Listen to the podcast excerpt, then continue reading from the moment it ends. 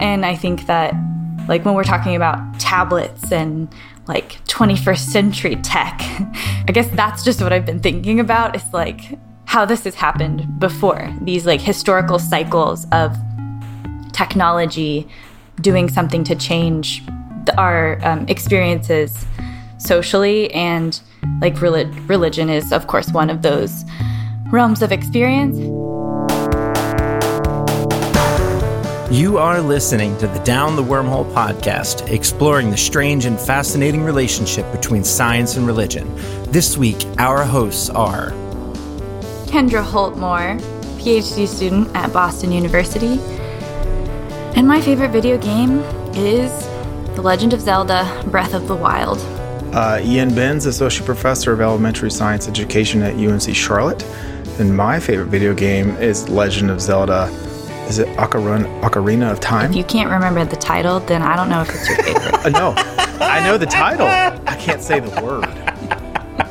I know it's Ocarina because my sister bought an ocarina after that game, and we learned some of the music. I just 3D printed one, and I may or may not have one in this room with me right now, but that's another story.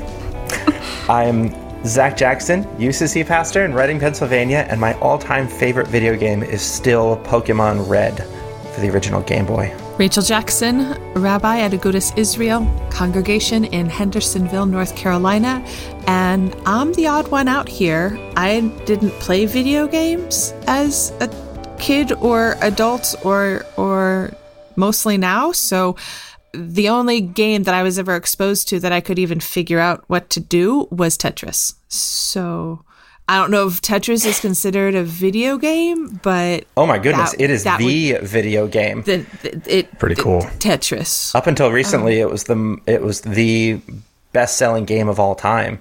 Yeah, so that that one really, and and all of these others like Final Fantasies and Zelda and Mario, and I have no also clue. fun fact that the the the license for Tetris was owned by the Soviet Union, and so all of those people who played in the '80s were accidentally funding uh, communism. So, oops, interesting. Definitely wasn't me.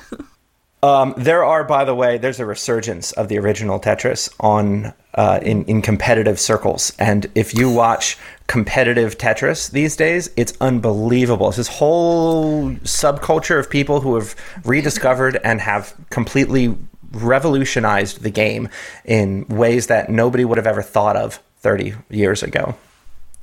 Competitive Tetris. Competitive Tetris. Even, like the words together, I don't fully understand. Well, yeah. And here's the most wonderful thing about it um, is that back when Tetris came out, it was for the NES, it was on the Game Boy, it was for um, probably some other systems too, and it was one player.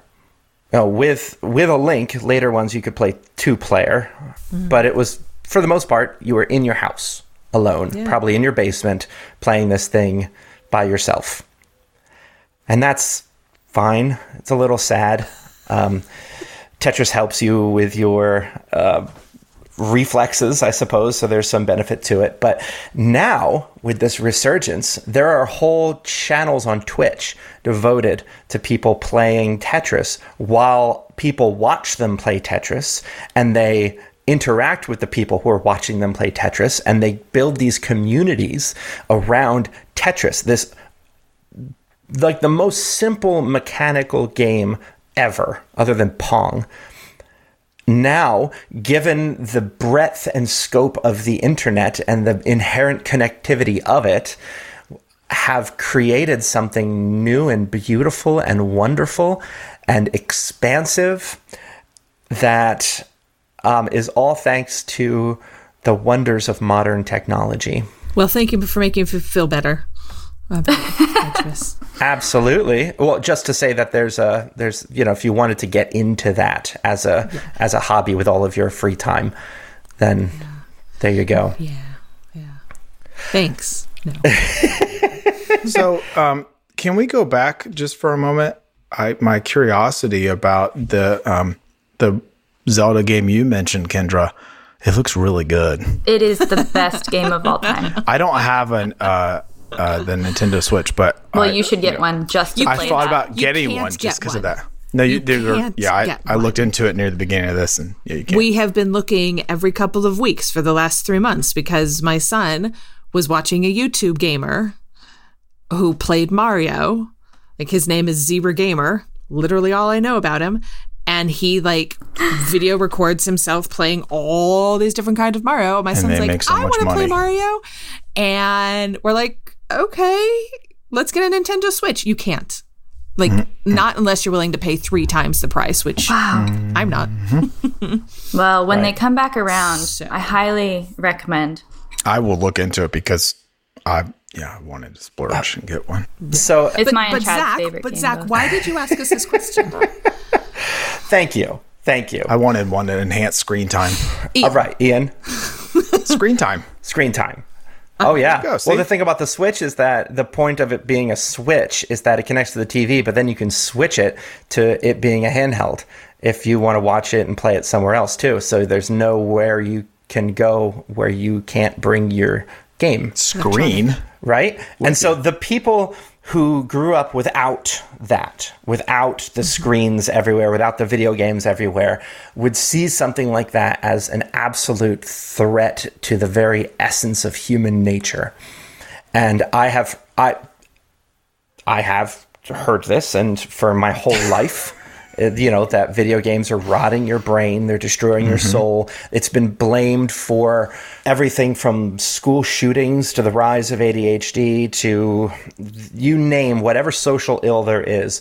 Increased screen time and video games especially have been blamed for it in some way shape or form. And today we wanted to talk a little bit about that about our consumption of screens, but more specifically, our children's consumption of screens. Um, because we know that their brains are still malleable, they're still growing, and so the, the, the things that they do in their youth will determine who they become as uh, as adults. And so, with the pandemic, all of us parents who have just such ideals for the kinds of parents that we want to be, you know, limits on the amount of screen time kids are allowed to have and the types of things they're allowed to do and you know, strict limits here there and the other. Suddenly, we have to get our jobs done while our kids are with us. And so if we take away their screens, then that means we have to entertain them, which means we can't get our work done. And for people like me, and I imagine um, you too, Rachel, a lot of the work that we do, uh, like is conversations on the phone with people that it's not great to have screaming children around. Because maybe we're talking about something that I don't want my kid to hear. And I also don't want to hear want a grieving person to have to deal with my kid in the background. And so we have all kind of started to lean a little bit more heavily on the tech that we were so afraid of before. Or maybe we just threw out these ideas and said, you know what? Just got to get stuff done. So we'll figure it out later. Yeah, you know, the week after uh, mo- the lockdowns started in most of the countries, um, according to Nielsen, Cartoon Network viewing went up 60%. yeah. But Yep. for the most part, kids aren't really watching uh, cable television, right? I, most people, most millennial parents anyway, don't really even have cable television. Not So just non millennials, some of us Gen Xers too. I, yeah. I don't I don't have cable. I Are don't you have Gen we X? have Did we did we settle on this? I, I, I have settled on this. I think you're you're so- mentally Gen X, right? But I know uh, some say 81 is Gen X, and right. the most comfortable is a Xennial, uh, a combination of Gen X and Millennial. But mentally and how I grew up, I'm most definitely Gen X. Hmm. Don't you take that away And then I'm on that cusp because some say 82 and some say 80. and in the end, it's all a social construct that doesn't matter, and right? that just doesn't matter. but so yeah, I don't I don't have I don't have cable either, but I think that goes to how you grew up. Right? I mean, I think that's part of it. It's not just what is happening, but you know, so often parents bring in their own childhood as a mimic that or rebel against that. Exactly. There's very there's very little in between. Um, which was my first question to all of you, which was what was your relationship to technology growing up? So our first, I remember uh, growing up. You know, I think our first video game system was like the Atari. Um, but I do remember getting my first Nintendo and then the Super Nintendo, and I think it was the Zelda game on Super Nintendo where I saw because at the time that's all I had, and, and that's pretty much the main thing out there. They had Sega, but I wasn't in that one. and I remember seeing in like the Nintendo magazine that would come out that I would get that I saw that it was possible to beat the Zelda game without dying, and that if you if you did, that your um, name would show a little zero next to it, showing that you beat it without dying. And I remember seeing that, thinking, "Oh, that's so cool," and um, and and did it. Yeah, but spent hours because it was in my bedroom. Stayed up almost all night doing this. I must have been like ten or eleven, and almost died at one point. That I had like never died, I, but it was such a great experience. so I loved doing that stuff. I mean, I still went outside a lot and everything, and I had a few. I did have the Game Boy, but I, I didn't really have a lot of other stuff other than that. Well, I'll give I'll give almost the opposite of that. Um, we got our first VCR when I was ten, and had um, rabbit ears to get network stations prior to that. Um, and we had an hour of TV a week. Um, my sister and I could, yeah, a week that we could choose to watch. And that, and there was one TV in the house that was in the living room, and that was it. Did you like And sit down the- with a TV guide every week and circle where your hour was going to be, or No, I was pretty consistent. So I've shared my nerddom before, uh, and it I I've been true to myself my entire life. So in my general memory, you know, eight, nine, ten, um, that age, right? That's where my memories are really forming. I would watch Jeopardy. Um, that that was my that was the show that I would choose. I get two episodes of Jeopardy. Um, and You're a wonderful. gaming a gaming system was not a thing in like it it just wasn't even a thing and and I'll share a real quick story so there were some times when my parents would not be in the house. My sister and I we lived in the middle of nowhere literally the boonies of Colorado. And sometimes my parents would be gone for a few hours. This is when my sister and I were like 10 11 years old. So it was fine for us to be at home for a few hours by ourselves. And we had one of those like big console TVs like it sat on the floor and it was giant. And for all of you that have flat screens and f- whatever uh, that was not us and so my sister and I were like they're gone let's watch TV. Like that was our rebellion is that we would watch TV on a Saturday morning. And so we did. And they're like, Oh, we hear mom. She's coming up the driveway because we had a quarter mile long driveway that was rock based. So you could, you would know when someone was coming up the driveway. And so we hear the rocks like underneath the car. And we're like, quick, turn it off and go get a book or something. Right. And so we did that. And we're like, we're not doing anything. And mom's like, mm hmm. And she goes and she feels the back of the TV and it's like burning hot. She's like, you guys have been watching TV for a long time because of the tubes? because of the tubes. That's Oh right. man. Kids these days will never know the joy of turning on a TV and letting it warm up, That's right. or then feeling the static on the on the front. Yes. So much. So, so that was. Look at me, kids was- these days. Do you remember that, uh, Kendra? Did, I'm 34. I mean, maybe I could make up some memories. I feel like that's vaguely familiar. One of the first TVs that my family had, but not really. So, so when I say I had no exposure to this, I kind of mean I had no exposure. Cool. So, yeah.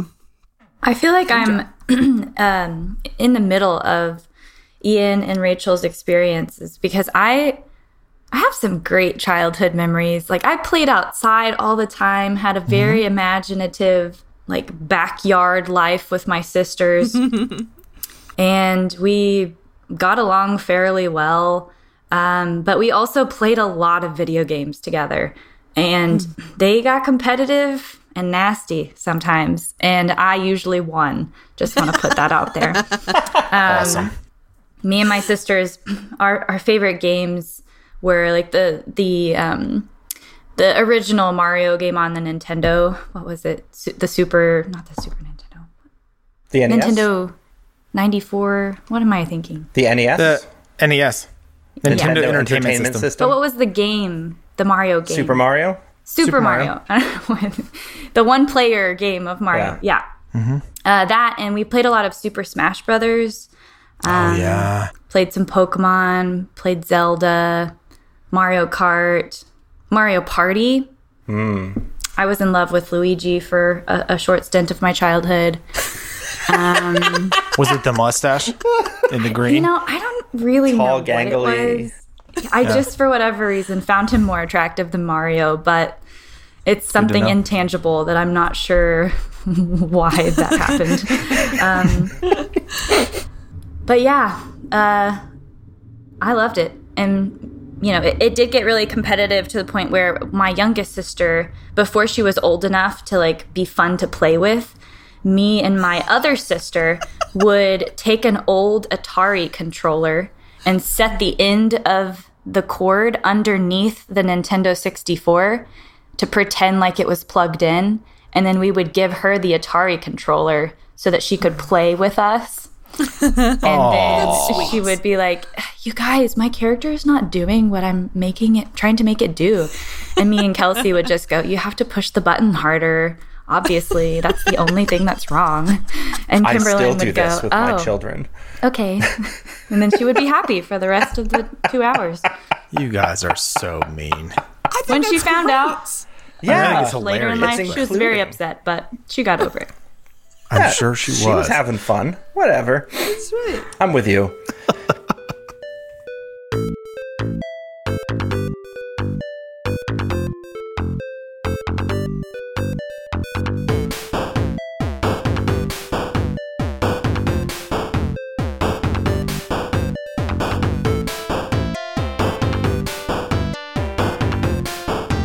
I recently, well, a couple of years ago, I digitized all of my family's home movies, and Ooh. there Why does was- that not surprise me? my mom loved to record our childhood and at the time i was like mom turn the camera off but i'm so glad she did it and there's one christmas where uh, my grandparents brought over a present and i opened it up and it was a nintendo entertainment system and w- you know with with mario and duck hunt and i was like oh my god we have a nintendo we have a nintendo we have a nintendo. And and my grandma was like this is for you and for kate you can share it. And my dad gave my grandmother the death stare. Like pat we talked about this and so here's what you need to know about about my um, childhood i never had an nes growing up there was never one in my house Oh, there was one in my grandmother's house Wow. Ah. Uh, that was hers. And apparently it's because my parents told her, do not buy video games for our children. And she did anyway. And so So grandmas are poor. So the compromise was to keep it at her house and then pretend like it was hers and we could play it when we went over. And I had no idea. And when I, I was like, Mom, Dad, you mean I could have been playing Mario and Zelda this whole time? And they were like, We didn't know. Like, this was all new then. These video game systems were just coming out, and, and all the reports out there were that it was it was like making children unable to focus on anything else. It was ruining their eyesight. It was uh, it was causing behavioral disorders. Like all of the emerging. Uh, I, I hesitate to call it science because I don't know if there's any actual science done, but the the the advice coming out of expert expert circles was that don't let your kids pay, play video games in the early 90s. And so they just did what they thought was best. Okay. And and we did have a computer with DOS and I played I played me some Oregon Trail and Where in the World is Carmen Sandiego and The best games in the world. like these educational games on giant floppy disks and th- I had so much fun with those and and then Until what- you died of dysentery. uh, always, always. my dad actually and um, brought over the other day my Sega Genesis, which was my first real console for that they allowed me to have, and I just wanted to show you all um, my copy Oh, of Jurassic the Jurassic Park Sega Genesis game, which has far inferior music than the ones that I wrote for our Jurassic Park episode a few weeks ago. Just want to put a plug in there for myself. Um,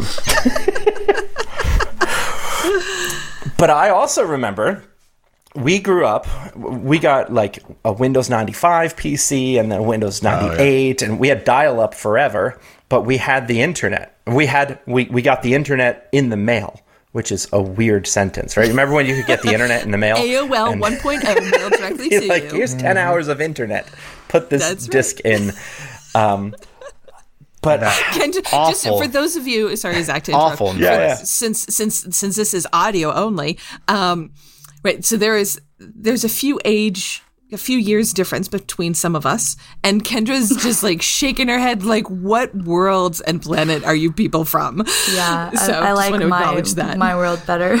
yeah, I. yeah, I think we're only five years Give me apart from each other, instant access now.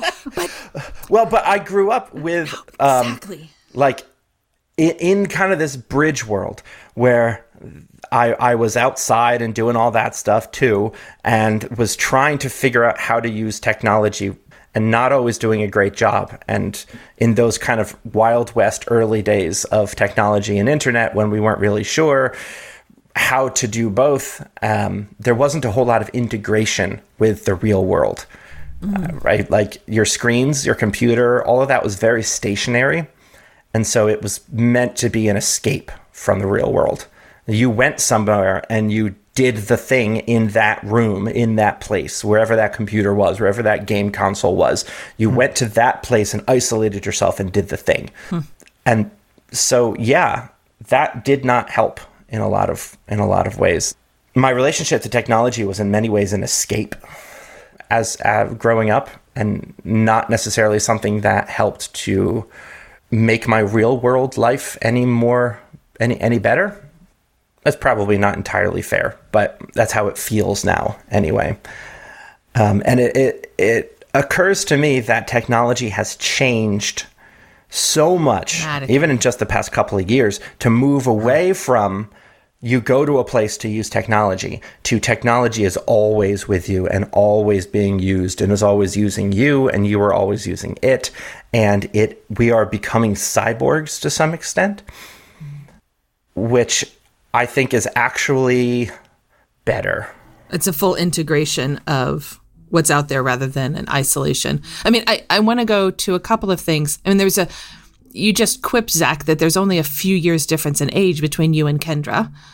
Right. Um, I think Kendra and I are about 10 years apart, I'm 28. 11 years apart. When do you turn 29? This year, right? November. Yeah. Okay. Whew. So Yeah. we're 13 and a half years apart. Yeah. Um, Hello, little sister. and i'm 34 Right. So- You're kind of in that, that middle. But I think that there's just been this tremendous growth in technology in really just five years or six years. I mean, my husband is four years younger than I am and had a completely different childhood and is completely a millennial in relation to technology. Um, right. If you, if you call him on the phone, he will not pick up. Um, it's just not. That's ringing. Why is it ringing? That's not what this is for. Um, right? And and it's sort of like oh okay. Um, that's that's only for when you're working. That's what a phone is for for business. So so i think that there is something very profound that five years is a technology generation um, right it's no longer that 20 years is a generation because that's when one you know when one couple had a child and the next child had a child later on it was 20 years it's i don't think it's that but the other thing i was really struck by what scott said last week um, who I'm still just kind of in awe over and so appreciative that he spent his time with us, that to see this growth of technology. Sorry, Kendra's reaction. Bunch of Sorry to nerds. interrupt. Yeah, it's, it's all good. Deal with it, Kendra. That's right. Will Fawn, you you don't have to. Um, You can just laugh. right to to really have this heightened and amazing technology and firmly entrench it as opposed to allowing it to be um, hermiting ourselves right? So that the apps that he suggested us using right iNaturalist and seek literally get you out of the house. And they they are educational not quite the same way as where in the world is carmen sandiego um, but in a different We've- way. We've used them. yeah i mean We used I- them Tuesday morning on a walk around the neighborhood. That's right. It's amazing, and it's just it's bridging that, or or as you were as you were indicating, Zach, that we went from Tetris, a single player game which had minimal educational value.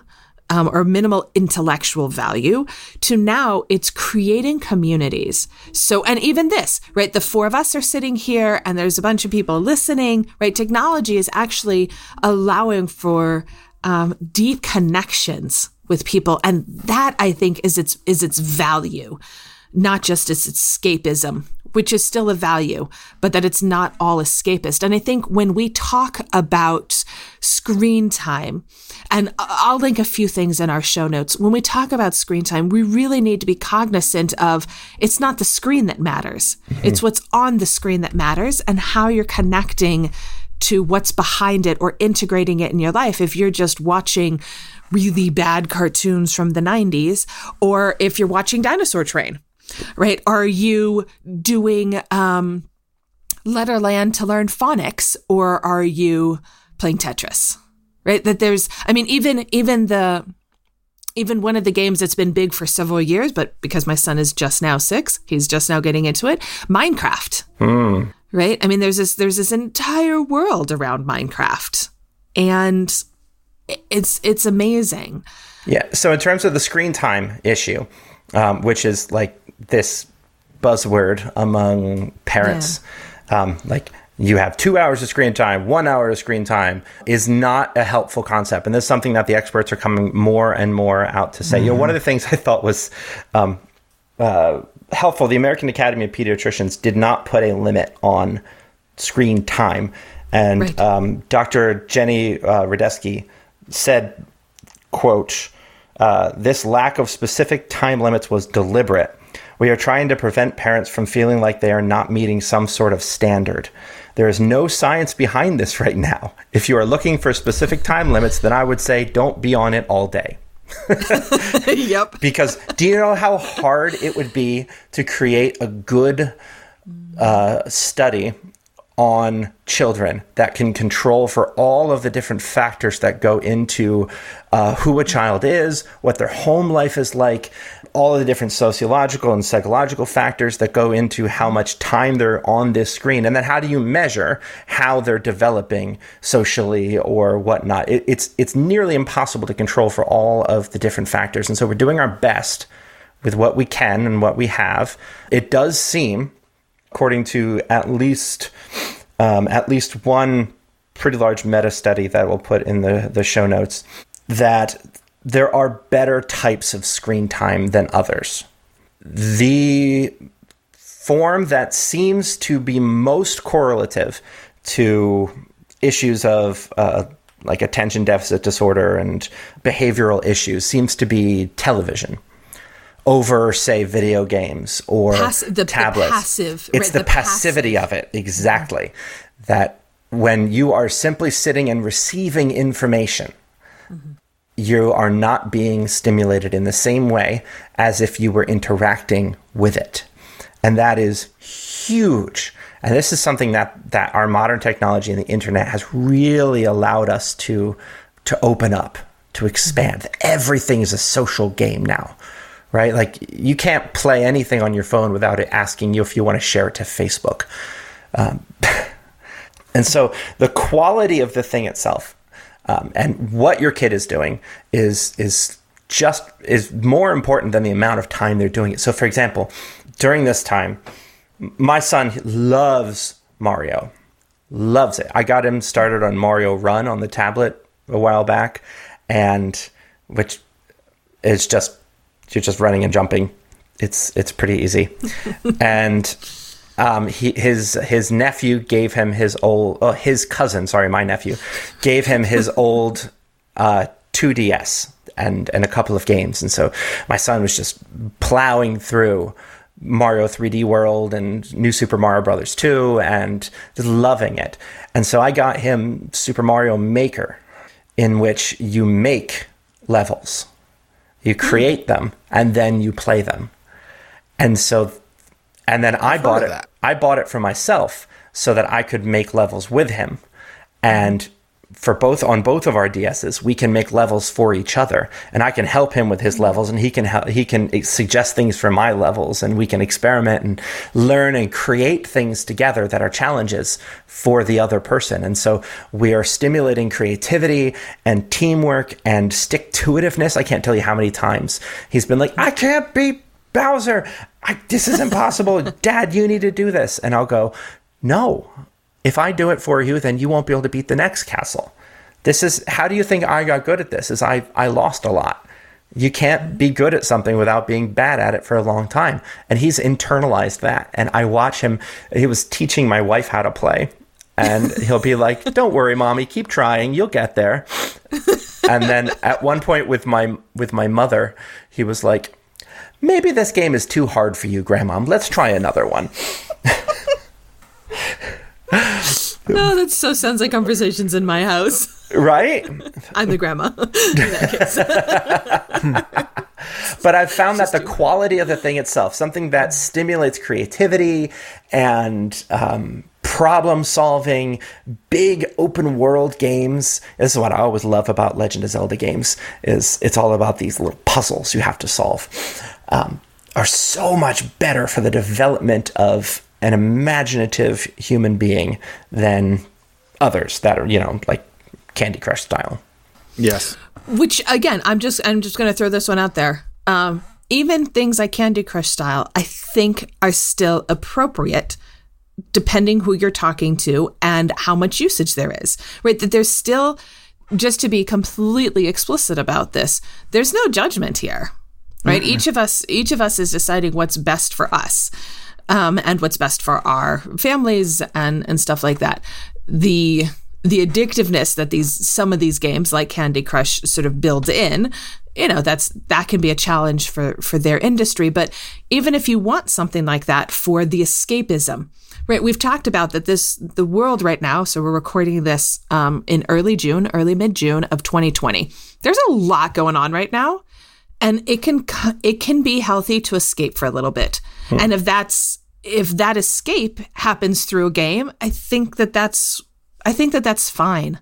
As a wise man said, my dad, um, life is best with moderation and variety.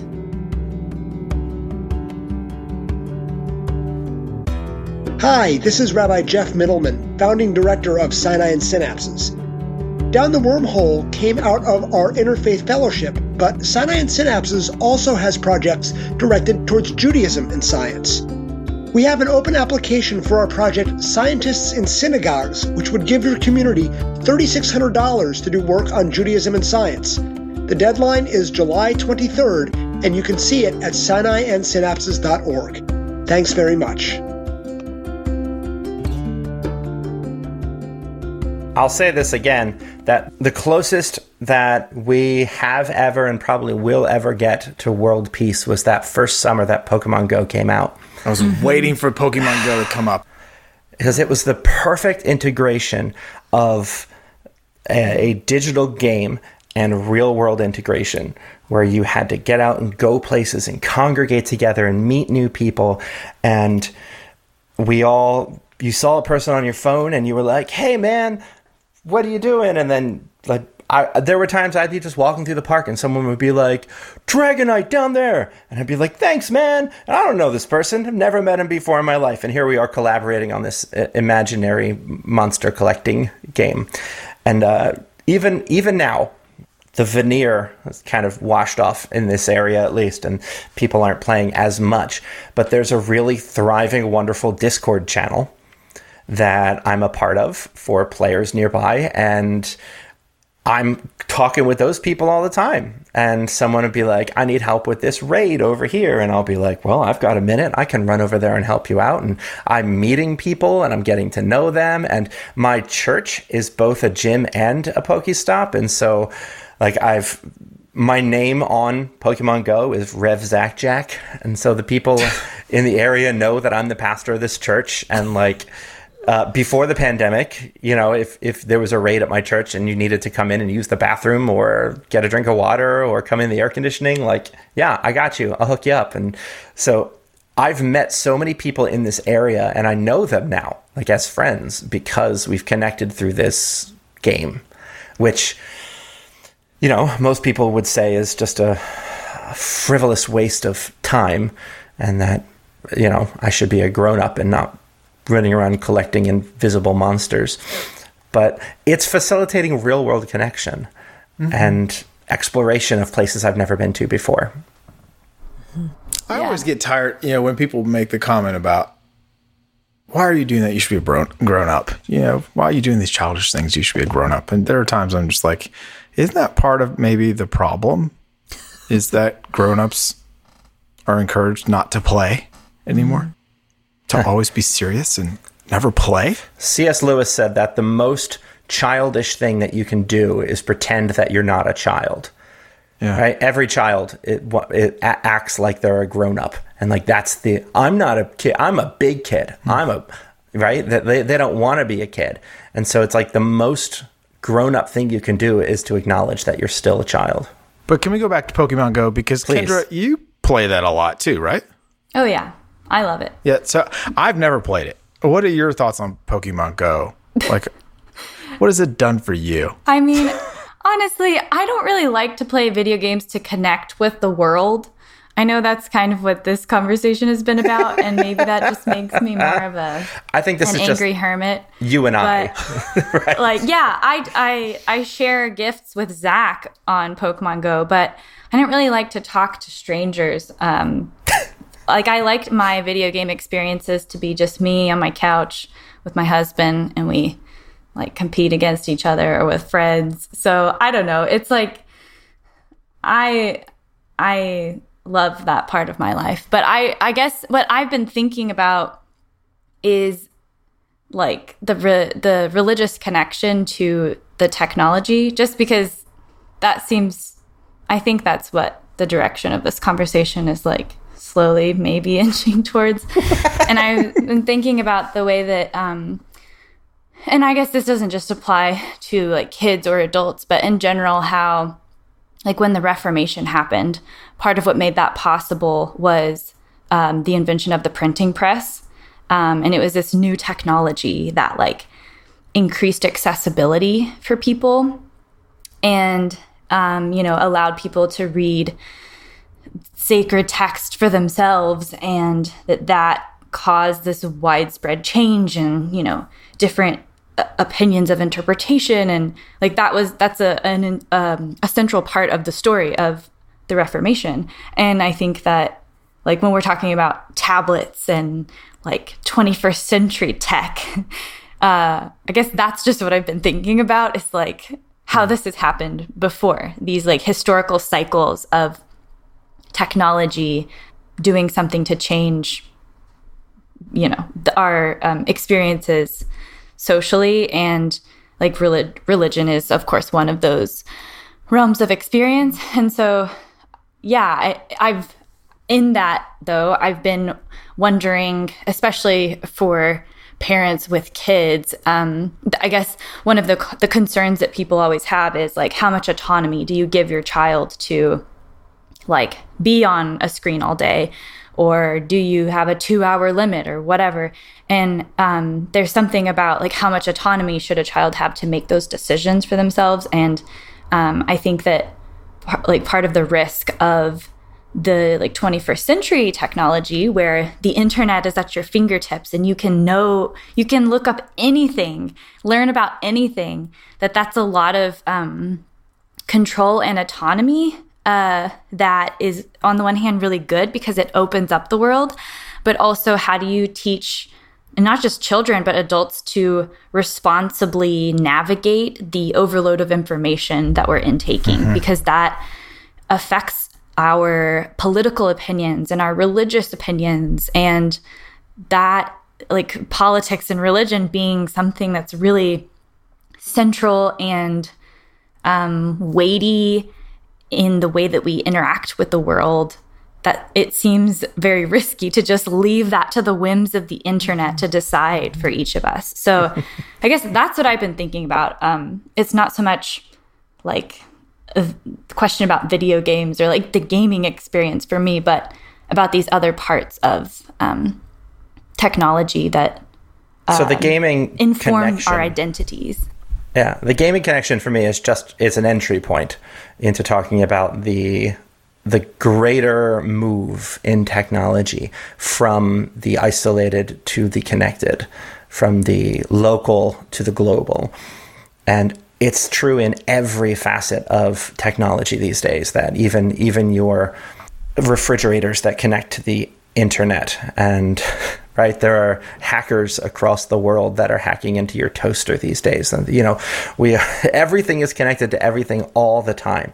And the result we're starting to see is um, is what's emerging out of uh, Gen Z which I think we're finding a generation that is far more tolerant um, far more accepting of other beliefs, of other people who don't look and sound like them, who come from cultures that are far different, because it's not so weird anymore. When I when I grew up, like we had we had the internet when I was an older child and teenager, but you know, communicating across the world was never a part of my experience. Now it's like you can't escape this. We are a a much smaller world and kids are growing up with that and with access to all the information about everything all the time and they're demanding things like justice and equality and tolerance and Gen Z is like they are a generation of activists out there calling out previous generations who don't see that because they grew up the older generations grew up in their town you know, they're smaller villages. And this younger generation doesn't understand what it's like to live in a village when the whole world is a village now. And I can only imagine what Generation Alpha is going to be like, mm-hmm. um, which is, I guess, what we're calling the next one because we ran out of letters. This is we started at X. We should not have started at X. we should have started much earlier in the alphabet, but here we are.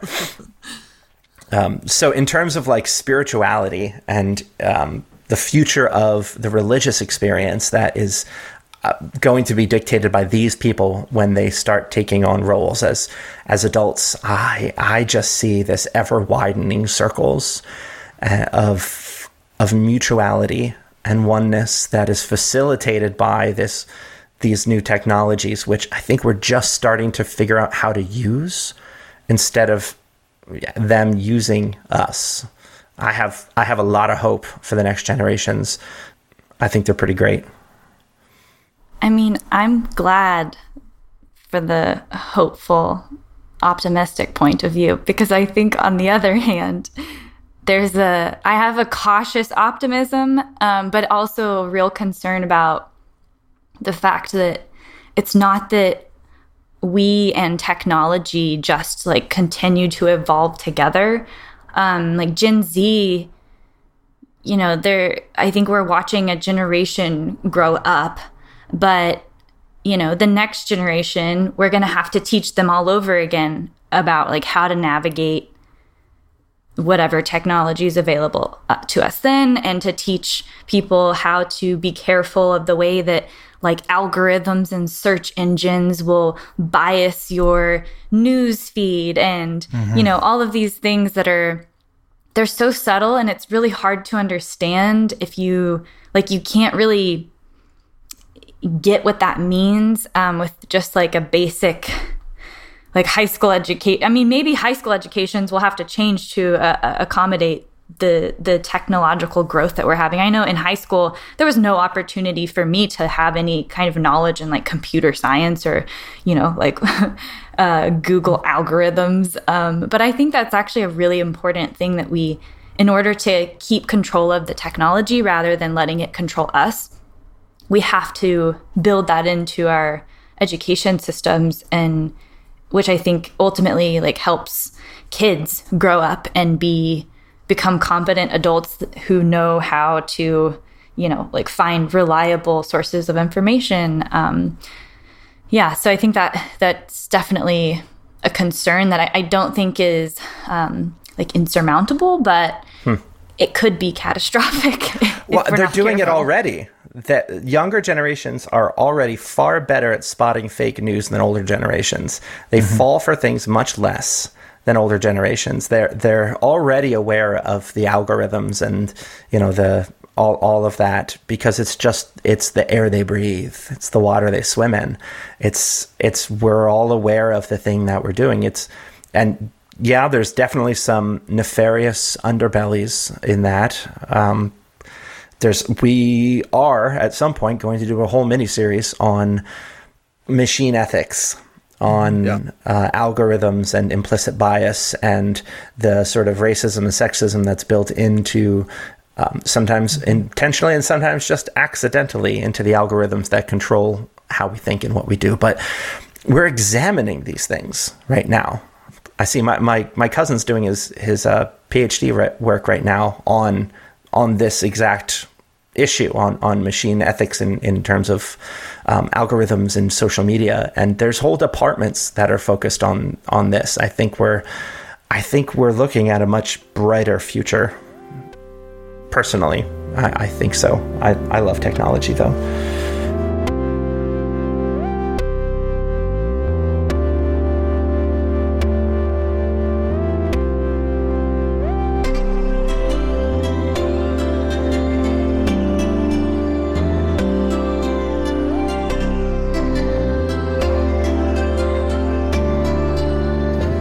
And I would say back to what you said, Kendra, about education, that uh, you know it need it would need to start even earlier than high school. Like you want to start talking about, you know, with helping people understand, you know, appropriate uses of technology, how how the technology works, that kind of stuff at much younger age than high school. Yeah, definitely. I, I agree, and and I also think that like Gen Z looks different to us than maybe other generations because of the technology that exists. But I also think that that like I was having a conversation yesterday about like environmental ethics in in one of our which we were all there together in our um, Sinai and Synapses alumni meeting. And we were talking about um, machine learning and um, this one fellow who is not in our cohort uh, was talking about how like right now we pay attention to activists who like have the microphone and the cameras on them like we we know um like greta T- thunberg is that how you say mm-hmm. mm-hmm. yeah. I, I, always mm-hmm. read it but i don't really say it out loud ever mm-hmm. um, reddit never said it yeah, yeah um, like we pay attention to the greta thunbergs of the world but like there have been kids who have been speaking out on these same issues. They just have less access to technology. And so it seems like this is a new thing where the youth are like standing up mm. for what mm. they believe in, but this has always happened. It's just not always been visible to us. Mm-hmm. Um, you know, w- when people live in areas of the world where they can't like be in front of cameras all the time, or if people just don't pay attention to those um, young activists because of their like socioeconomic background and other like demographic factors. And so I think that's also just important to realize like the cycle of human life and how so much of it like does repeat and is very similar, even though um, the circumstances of our technology makes it appear um, to be unique in some way. Yeah. I, I wanted to go back to, or um, look at this idea of how much of these algorithms are shaping ourselves versus um, our communities shaping us and i think that's where we that's where we need to put our energy in terms of making this a symbiotic relationship. So it's it's that you have still the connection. So from a you know, a religious community standpoint, so many of us now are meeting virtually, and so what does that look like? As we've we've certainly talked about in terms of translation and uh, transliteration of rituals, but also in this way, right? How, in terms of, well, is it just screen time to watch services together? um, right. And, and for the youth, right, who might get a whole pew and run around to get all the smiles or the scowls, um, depending on the, the worship center itself. Um, and it's so much harder for them to engage in this particular format. But the need to still have that community, the need to still have that larger space of connectivity, I think is really important to weed through and to help filter out the algorithm that mm. we hmm. might be seeing. Mm. So I think it's it to me it, it requires a blend and it's it's that blend that gives me the optimism. Hmm. I have very little very little optimism in AI itself. it is fascinating very, and terrifying.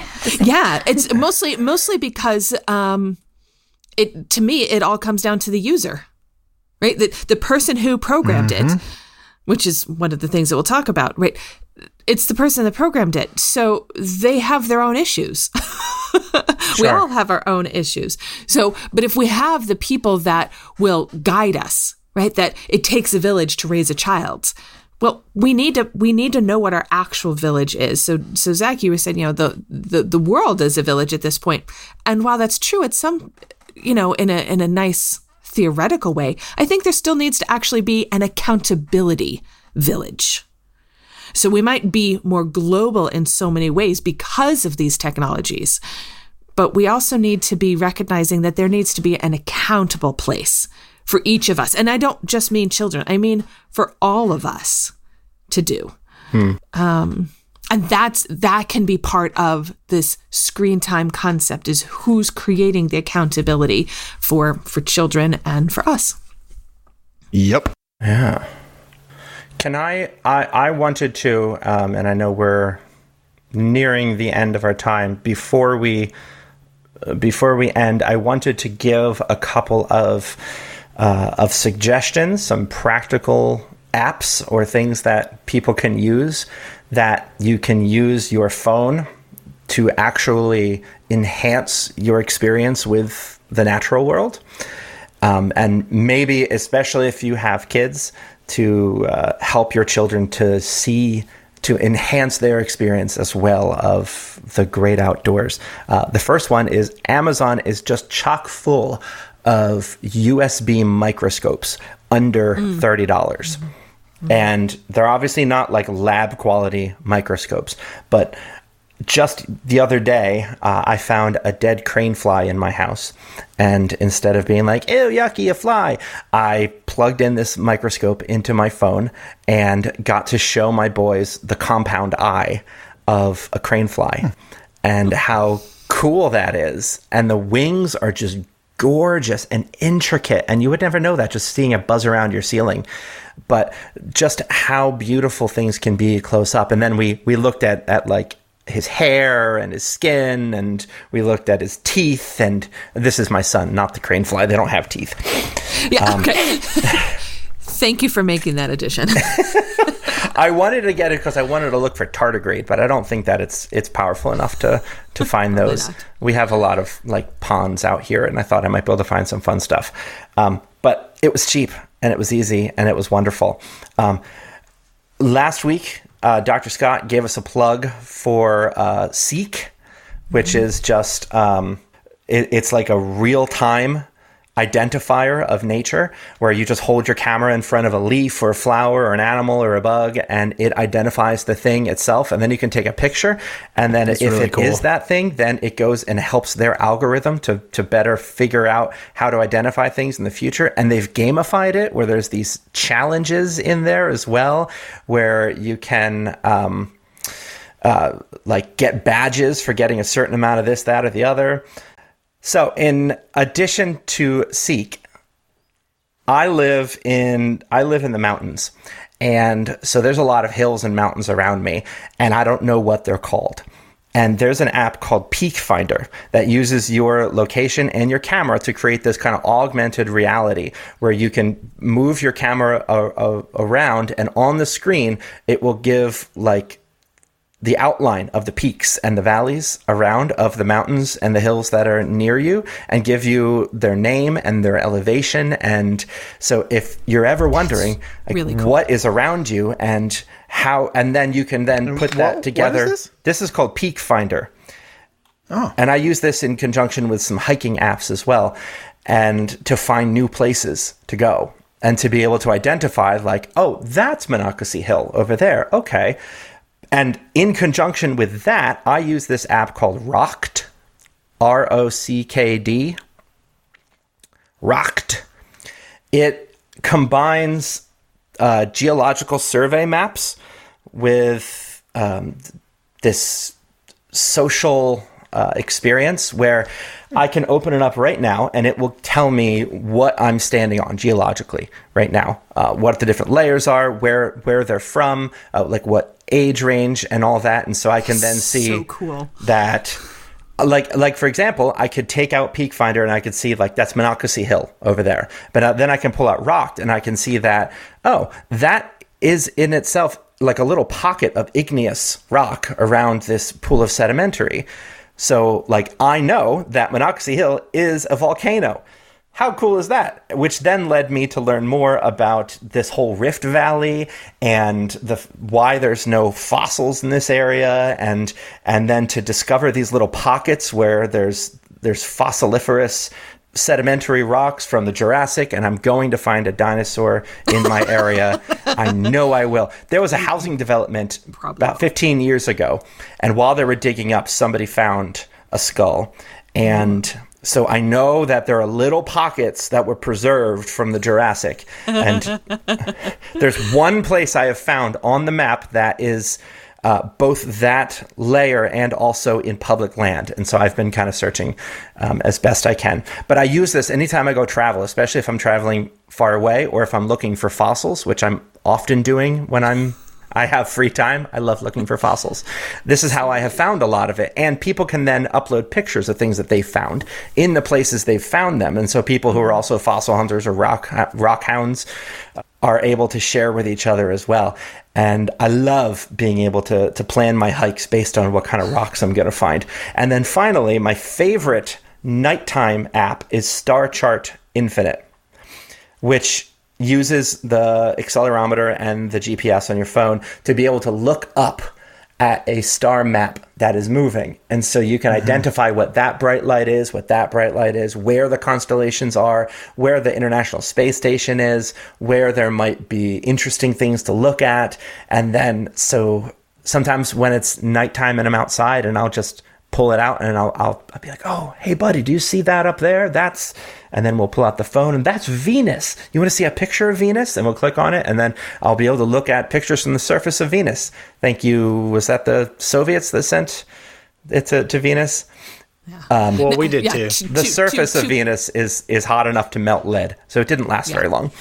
Yeah. Yeah, I think it was like less than Everything an hour. was destroyed. I think Yeah. it was less than an hour for ours. Yeah. Uh, two two quick notes on that. Um, all the apps that Zach is talking about, I will certainly put in our show notes, um, so that if you're interested, you can download them yourself too. And second, in terms of this star chart, you do have to be in a place where there's not nighttime light pollution to actually see the stars. It only works if there are stars. So we apologize to you listeners who are not in those areas, but this is an opportunity to get out and take a drive to your local deserted area. Yes, your local deserted area. That's a fun Yeah. way to put it. I got to remember which one I use.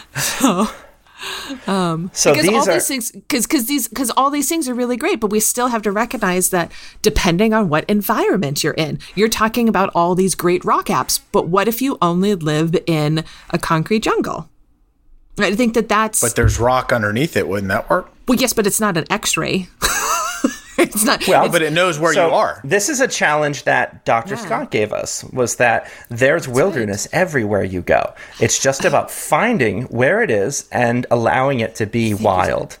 So, you know, um, centipedes are every bit as wild and amazing as white-tailed deer, you know, in in the fields.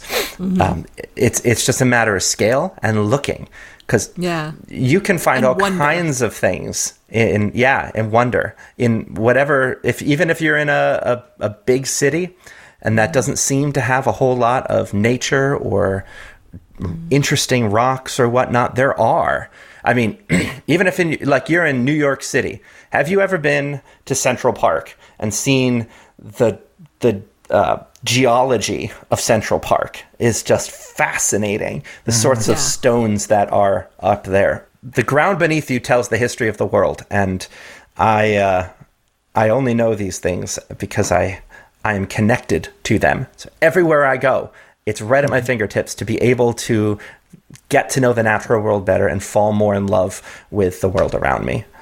And that's because of your curiosity, your wonder, and technology. Yep. Right? It's a combination of the world as is, the person as is, and the technology that exists. And I think that's I think that's our goal. Right. So we started this episode talking about, you know, screen time and video games, but it's really the I just I'm gonna say it again. Uh, I'm still fawning over Dr. Scott. Um Yeah. that, that his his view of looking at this world as that we are completely a part of it, not a part from it and that these are ways that if we really love being on our phones, great. These are ways that we can be on our phones and still be connected to the world in which we inhabit. So thank you, Zach, for sharing some of those. Ian, do you have any apps that you particularly love? Well, so one of the ones that I've used a lot when outside is uh, is Sky Guide, and that's the Sky star Guide. one. Okay. I really like that a lot. Yeah. There's another one I've used that I I have on my iPad, but I don't have in front of me. Um, I have more on the iPad than I do on my uh-huh. phone, so that Yeah. because a lot of times we'll do it like right outside of the house. Right. It depends. Do you have a phone, a tablet, or a computer? Right. All three different sizes, you know, small, medium, and large, Yeah. depending on what you're doing. but I've always been very impressed with with things like Sky Guide and stuff. And you know, there's there's a huge push within science education community to use. You know, there's always been a push to use technology in the classroom to help enhance the learning experiences, not to replace them, but to enhance them.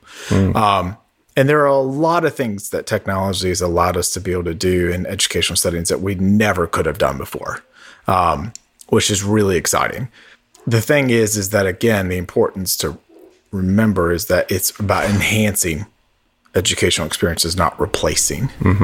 Right? So i like the fact that you know dr scott introduced us those two apps that i will incorporate with my my pre-service teachers you know I, I do reach out to a lot of science educators in my community of asking you know what are some good apps that people use in their classes and recommend to teachers so that i can incorporate them into mine so that we can use these very powerful tools that are in front of us to make things better, to help us learn more. So I've always appreciated that about it. Yeah, thank you. And, you know, just any listener out there, let us know on our Facebook page or on our podcast page or however you want to get a hold of us. What apps do you use that able you to connect to? Um, right. Actually, I'm not going to limit it, right? App that you really love for escapism reasons, an app that you really love for connecting with your friends, an app that you really love for connecting to nature, an app that you totally despise and we should all stay away from, right? Uh, let us build this community in terms of expanding our own and widening our own circle. Yeah, join us on the uh, Down the Wormhole Facebook conversation, Down the Wormhole Conversations Facebook group. That's the Yes, wording. please. Um, and let's let's share resources together. Uh, let's live into this global community that we're talking about and so excited about. This has been episode 43 of the Down the Wormhole podcast. You can keep this conversation going over at the Down the Wormhole Conversations Facebook group. Make sure you check our show notes for all those links and further readings as well. Also, a big thanks to our supporters on Patreon whose generous donations make this podcast happen. Next week, we are going to be carefully, prayerfully, and humbly starting a mini series on race and racism, specifically how science and religion have both been used as tools of white supremacy as well as tools of liberation, and how we can be better allies in this fight. There's a thread on our Facebook group already, so if you'd like to share your thoughts and experiences as we move through this, check it out. Thank you for continuing on this journey with us, friends, and for being just the best. Till next week, remember spread love, not germs.